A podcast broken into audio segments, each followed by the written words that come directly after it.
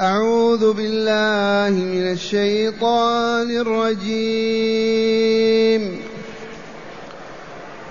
هم الذين كفروا وصدوكم عن المسجد الحرام وصدوكم عن المسجد الحرام والهدي معكوفا أن يبلغ محله، ولولا رجال مؤمنون ونساء مؤمنات لم تعلموهم أن تطؤوهم لم تعلموهم أن تطؤوهم فتصيبكم منهم معرة بغير علم، ليت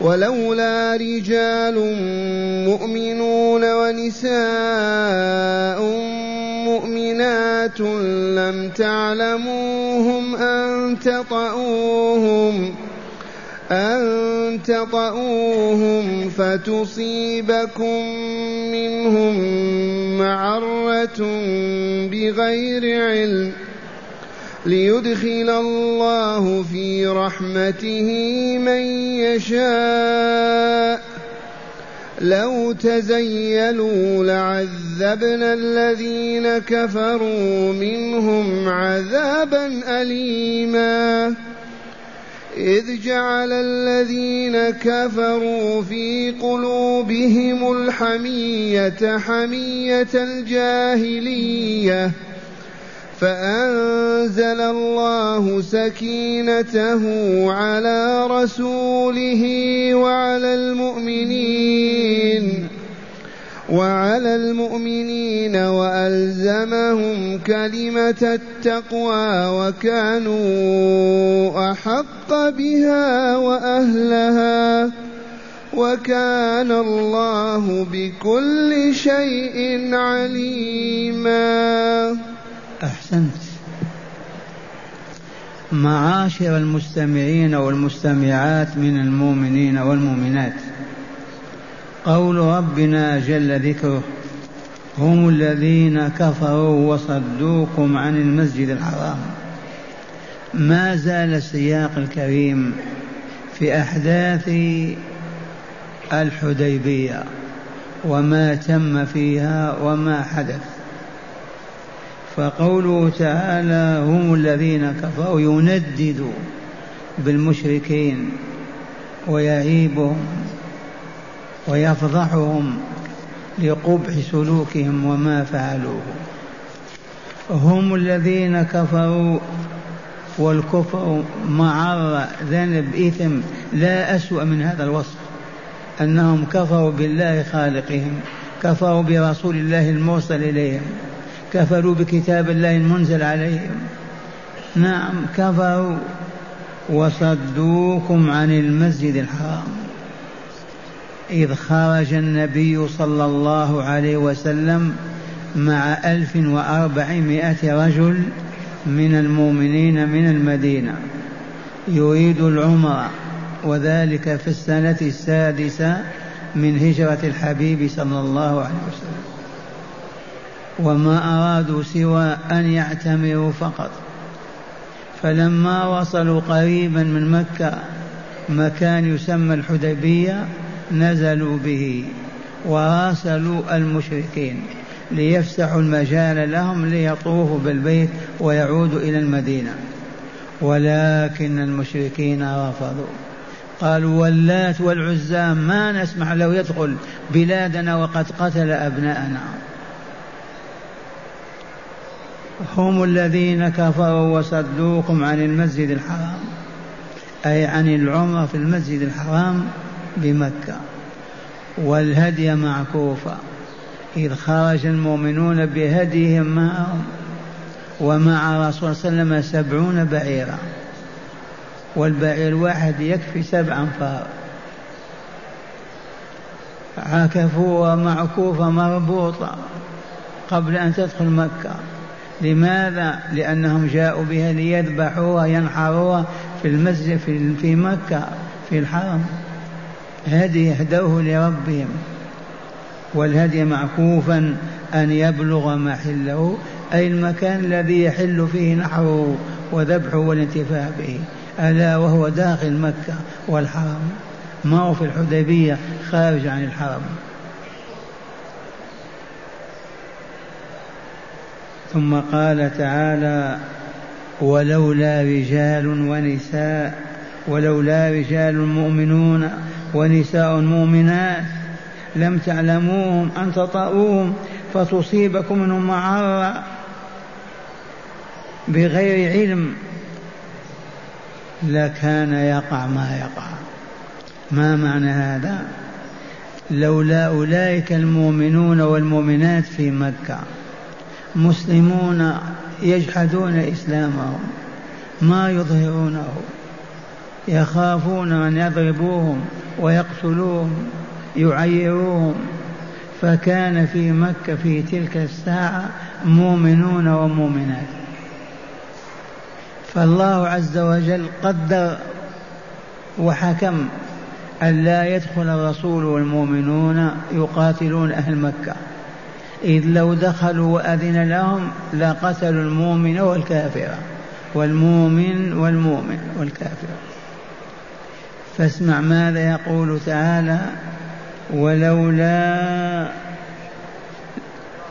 لولا ولولا رجال مؤمنون ونساء مؤمنات لم تعلموهم.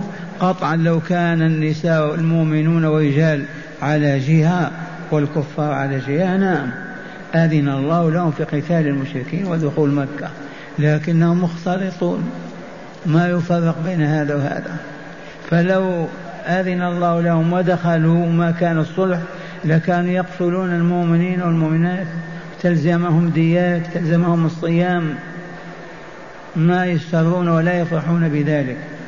فدبر الله تعالى لهم هذا التدبير فمنعوا من دخول مكة في هذه السنة. قال تعالى ولولا رجال مؤمنون ونساء مؤمنات أي في مكة لم تعلموهم ولم تفرقوا بينهم أن تطؤوهم بقتلكم إياهم فتصيبكم منهم معرة، والمعرة العار والشنار، وتندمون وتبكون تقتلون إخوانكم وأخواتكم بغير علم، قطعا بغير علم، حاشاهم أن يقتلوا إخوانهم وهم يعلمون أن هذا مؤمن ويقتلوه أو أن هذه مؤمن ويقتلونها، أبدا ما كان، لكن يقع القاتل بدون علم. هذا فيما فيما هو الواقع اختلاط المؤمنين بالكافرين، لو تميزوا وانفصلوا نعم، لكن ما هم متميزون ولا منفصلون مختلطون. فمن رحمة الله بأولئك المؤمنين وبهؤلاء المؤمنين أيضا من أصحاب الرسول لم يأذن لهم بقتالهم والدخول إلى مكة للحرب. ثم قال تعالى ليدخل الله في رحمته من يشاء. لطيفة هذه، منعكم من دخول مكة للقتال وقتال المشركين لأن الله يعلم أن هناك من سيؤمن ويدخل في الإسلام، وكم وكم وكم من دخل في الإسلام بعد حادثة الحديبية. ليدخل الله في رحمته أي في الإسلام والإيمان من يشاء، وبالفعل آمن كثيرون من النساء والرجال لما سمعوا حادثة الحديبية وما تم فيها. وليدخل, الم... وليدخل الله في رحمته من يشاء. ثم قال تعالى لو تزيلوا لعذبنا الذين كفروا منهم عذابا أليما. لو تزيلوا انفصلوا وانقطعوا وتميزوا لسلطناك رسولنا والمؤمنين على أولئك المشركين وقتلتموهم، لكن ما تزينوا ما انفصلوا مختلطون في المدينة أي في مكة. هذا تعليل رباني، لو تزيلوا لعذبنا الذين كفروا منهم عذابنا اليمن وأنجينا المؤمنين وأبعدناهم من ظلم الظالمين. ثم قال تعالى إذ جعل الذين كفروا في قلوبهم الحمية، حمية الجاهلية، لما بعث الرسول صلى الله عليه وسلم من بعث، وآخر من بعث عثمان رضي الله عنه. جاء وفد المشركين على رأسه سهيل بن عمرو وحطيب بن كذا، مجموعة جاءوا للتفاوض في شأن المصالحة. هيا ما الصلح؟ من مواد الصلح أن المسلم إذا كان في مكة وأراد أن يخرج لا يسمح له أن يلتحق بالرسول صلى الله عليه وسلم، وأن المسلم إذا جاء وأن الكافر إذا خرج من مكة وجاء إلى الرسول يجب أن يبعث به إلى مكة بهذه الشروط القاسية. إذا جاء مسلم للرسول يجب أن يبعثه إلى مكة. إذن هذه واحدة من حمية الجاهلية. الثانية لما أخذ يكتب، اكتب بسم الله الرحمن الرحيم وعلي هو الكاتب، فقال عمير بن سهيل بن عمر ما نعرف الرحمن الرحيم، اكتب باسمك باسمك فقط اللهم، أما الرحمن الرحيم ما عرفناه. وقالوا ما الرحمن الرحيم؟ اكتب باسمك اللهم هذا ما عاهد عليه محمد رسول الله. فقال عمرو بن سهيل بن عمرو لا لا لو آمنا لو عرفنا أنك رسول الله ما حاربناك. ما تكتب رسول الله، اكتب عبد الله محمد بن عبد الله. حمية الجاهلية وإلنا لو عرفناك رسولا ما قاتلناك. إذن فاكتب هذا ما عاهد عليه محمد بن عبد الله، ولم تكتب محمدا رسول الله صلى الله عليه وسلم. هنا كادت قلوب المؤمنين تتمزق، والرسول صلى الله عليه وسلم لا يطيق هذا إلا من أطاقه الله. والرسول يقول اسكتوا يا عمر يا علي، اكتب اسكت. والمؤمنين والله كادوا يتفجرون، لكن الله عز وجل أنزل السكينة في قلوبهم وسكنوا ورضوا بما رضيه رسول الله، بما رضيه الله لرسوله صلى الله عليه وسلم. فأنزل السكينة على رسوله وعلى المؤمنين، فرضوا بتلك العهود التي لا يحبها مؤمن. منها كما قلنا ماذا؟ ما نقبل الرحمن الرحيم، ما نقبل عبد رسول الله، ما نقبل المسلم يهرب من عندنا يأتي تبقيه، يجب أن ترده إلينا. إذن فأنزل الله سكينته على من؟ على رسوله، لأن الرسول تألم قبلهم. كيف يقول للكاتب اكتب هذا ما عاهد عليه محمد رسول؟ لا لا لا لا ما نعرف الرسول، لا نعرفه أبدا إلا محمد بن عبد الله. قد يبكي الإنسان بكاء، عمر كاد يتفجر. اكتب بسم الله الرحمن الرحيم، قالوا ما نعرف الرحمن الرحيم، اكتب باسمك اللهم. فالرسول تألم أكثر منهم وتألموا، والكل تألم لهذا، ورحمة الله بهم أنزل سكينته على قلوبهم فهدأوا فسكنوا فاطمأنوا ورضوا بما رضي الله لهم.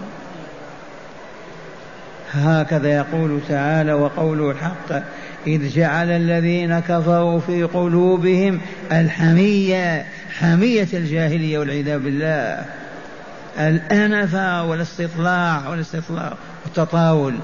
فأنزل الله سكينته على رسوله وعلى المؤمنين فهداه، فقبلوا الاتفاقية على أن يعودوا من العام المقبل يعتمرون، وتفتح لهم مكة ثلاث أيام على شرط أن لا يأتوا بسلاح معهم. هذا تم في المعاهدة، وأن تدوم المعاهدة عشر سنين، ولكن الله سلم، ما هي إلا سنة. سنة الثامنة فتح الله مكة، فهذا أول فتح فتحه الله.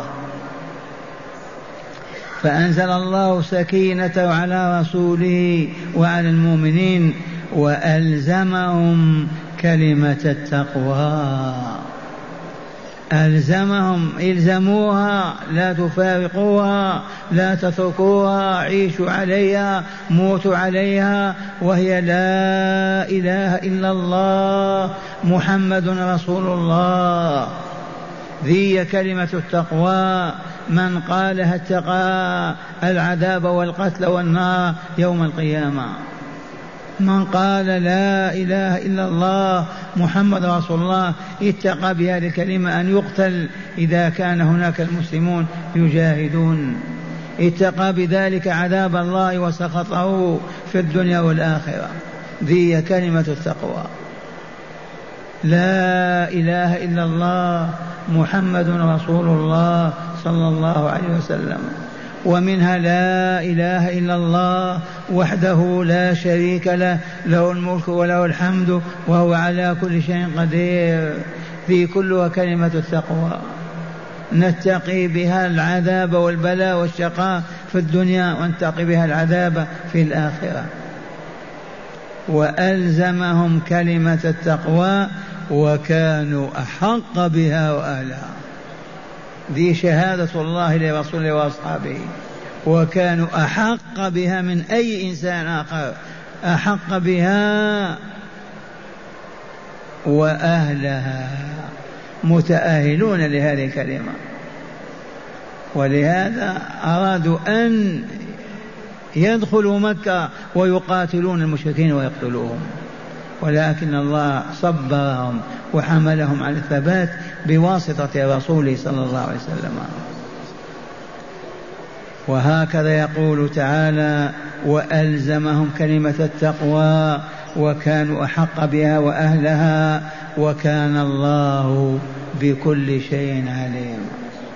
ما من شيء إلا والله يعلم، وقبل أن يوجد لا بعد أن يوجد. فلذا من لطفه ورحمته بأوليائه أنزل السكينة على قلوبهم وصبروا وما قاتلوا ولا قتلوا.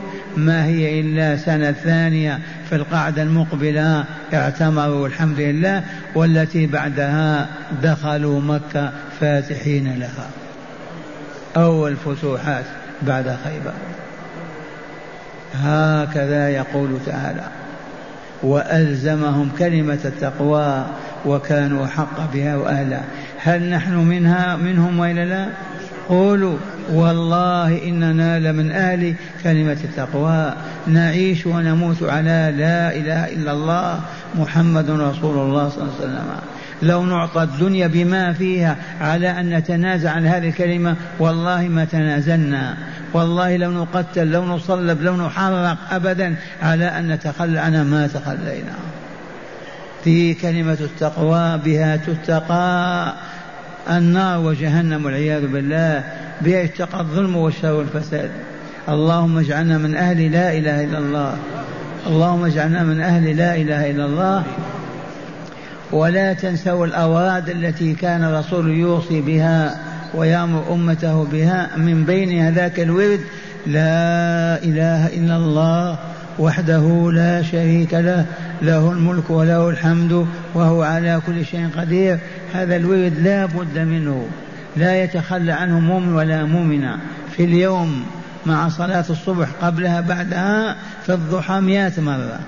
لا إله إلا الله وحده لا شريك له، له الملك وله الحمد وهو على كل شيء قدير. وأجره ومثوبته كأنما عتق عشر رقاب، الرقبة تساوي ألف ريال، ألفين مئة، يعتق عشرة. ويكتب الله له مئة حسنة ويمحو عنه مئة سيئة، ولم يأتي أحد بمثل ما أتى به من الحسنة في ذلك اليوم إلا من قال ذلك وزاد عليه. فلهذا زيدوا على المئة عشر عشرين لتكونوا من هذا الكمال. والآن مع هداية الآيات. بسم الله والحمد لله الصلاة والسلام على خير خلق الله سيدنا ونبينا محمد وعلى آله وصحبه. من هداية هذه الآيات أولا بيان حكم المحصر أو المحصر، وهو من منع من دخول المسجد الحرام وهو محرم بحج أو بعمرة، فإنه يتحلل بذبح هدي ويعود إلى بلاده، ويذبح الهدي حيث أحصر، وليس واجبا إدخاله إلى الحرم. من هداية هذه الآيات التي تدارسنا بيان حكم المحصر، وهو يخرج محرما إلى مكة وأثناء مسيره في طريقه يتعطل، يتوقف، يمنعه مانع. فهذا المحصر ماذا يصنع؟ يأتسي برسول الله صلى الله عليه وسلم وأصحابه في غزوة في الحديبية. أما خرجوا بالإبل وإلا لا؟ الرسول معه سبعين بعير وعكفوها ربطوها عندهم وهم محرمون. فلما منعوا من دخول مكة واتفقوا على أن يعودوا المدينة، ماذا فعلوا؟ ذبحوا ذبائحهم هديهم وتحللوا ولبسوا لباسهم وقصروا شعور رأسهم، منهم من حلق ومنهم من قصر، وعادوا إلى المدينة. فهذا الحكم عام، أيما مؤمن يلبي ويخرج ويتجاوز الميقات محرما ثم يحدث له حادث يمنعه من الدخول إلى مكة، ماذا يصنع؟ يتحلل وعليه هدي يذبحه، سواء في المدينة في مكة أو في غيرها، ليس شرط أن يكون في مكة، ويتحلل أخذا بهذا الحكم التي في هذه الآيات. أعيده علينا. قال بيان حكم المحصر، وهو من منع من دخول المسجد الحرام وهو محرم بحج أو بعمرة. المسجد الحرام مكة بكاملها، نعم. وهو محرم بحج أو بعمرة، فإنه يتحلل بذبح هدي ويعود إلى بلاده، ويذبح الهدي حيث أحصر، وليس واجبا إدخاله إلى الحرم. وليس واجبا إدخال الحرم، لو أمكن إدخاله أدخله لأهل مكة، ولكن ما أمكنه لا شيء، يذبح حيث أمكن. نعم. السائل يقول وهو محرم وليس معه هدي وأحصر، لا بد وأن عليه هدي يذبحه، يجب عليه. نعم. ثانيا فإن عجز ما استطاع يصوم عشرة أيام. نعم. الأخذ بالحيطة في معاملة المسلمين حتى لا يؤذى مؤمن أو مؤمنة بغير علم. هذه لطيفة سياسية علمية. الحيطة والاحتياط للحفاظ على المسلمين. قال مالك رحمه الله باخرة فيها مؤمنون وكافرون، هل يجوز لنا أن نضرب الباخرة التي فيها الكافرون ومعهم مؤمنون؟ ما يجوز، نحتاط لهم. حصن كبير عظيم فيه جيش من الكافرين وفيه مسلمون، فهل نضربه وندمره بما فيه من المؤمنين؟ الجواب لا. هكذا يقول مالك مستدلا بهذه الآية. انتبهتم؟ لأن الله عز وجل لم يسمح للرسول المؤمنين أن يغزوا مكة، من أجل ماذا؟ لوجود مسلمين أو مسلمات فيها، خشية أن يؤذوا ويقتلوا. فهمتم هذه اللطيفة الفقهية؟ مسلمون في باخرة مع كافرين، والكافرون حرب علينا ونحن أعداؤهم نريد قتلهم، لكن ما دام هناك مسلمون ما نضربهم، نتربص حتى يخرجوا وينجوا، أو في حصن من الحصون كذلك. ومع هذا إذا كان العدد قليل وكان هذا الحصن ضرورة هدمه وإلا ينتصر علينا المسلمون الكافرون، قد يجوز نتوكل على الله ونفوض أمرنا إليه ونضرب هذا الحصن، من أجل إذا خفنا أنه هو إذا تم للمشركين هزمونا وانتصروا علينا، فلا بد من ضربه، كما قدمنا في السفينة أو الطائرة. نعم. ثالثا بيان أن كلمة التقوى هي لا إله إلا الله. بيان كلمة التقوى ما هي إذا قيل لك عليك بكلمة التقوى، أتعرف ما هي كلمة التقوى؟ ما هي؟ لا إله إلا الله، تتقي بها ماذا؟ عذاب الله في الدنيا والآخرة. في الدنيا ما يقتلك المسلمون لأنك مسلم، في الآخرة ما تدخل النار وتتعذب فيها لأنك مؤمن. هي كلمة التقوى. نعم. ثم ماذا؟ والتقوى ما ننساها، التقوى هي اتخاذ وقاية تقينا من عذاب الله. هذه الوقاية التي تقينا من عذاب الله بعد الإيمان هي طاعة الله ورسوله صلى الله عليه وسلم بفعل الأوامر وترك النواهي، بفعل ما أمر الله به ورسوله وترك ما نهى الله عنه ورسوله، بهذا تتم التقوى. والله يقول ألا إن أولياء الله لا خوف عليهم ولا هم يحزنون، وكأن سائل يقول من هم أولياؤك يا ربي؟ فقال تعالى الذين آمنوا وكانوا يتقون. يتقون من؟ عذاب الله، سخط الله. بما يتقونه؟ بالحصون، بالجيوش، بالأموال. بما؟ بطاعة الله وطاعة رسوله، بأي شيء؟ بفعل أوامر الله ورسوله وترك نواهيهما. نعم. رابعا الإشارة إلى ما أصاب المسلمين من ألم نفسي من جراء الشروط القاسية التي اشترطها ممثل قريش ووثيقة الصلح. نعم. وهذا نص الوثيقة وما تحمله من شروط لم يقدر عليها إلا رسول الله صلى الله عليه وسلم بما آتاه الله من العلم والحكمة والحلم والصبر والوقار. ولما أنزل الله ذلك على المؤمنين من ولما ولما أنزل الله ذلك على المؤمنين من السكينة فحملوها وارتاحت نفوسهم لها وارتاحت نفوسهم لها نص الوثيقة.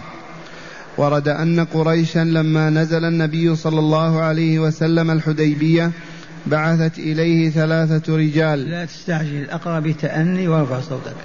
هذا نص الوثيقة التي كتبت في الحديبية، نسمعه كما هو.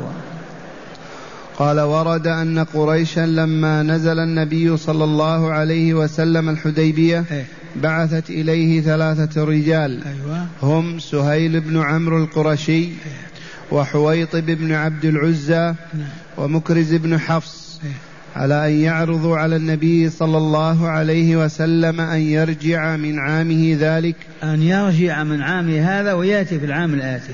نعم. أن يرجع من عامه ذلك على أن يخلي له أن يخلي له قريش مكة أو يخلي له قريش مكة من العام المقبل أيه. ثلاثة أيام.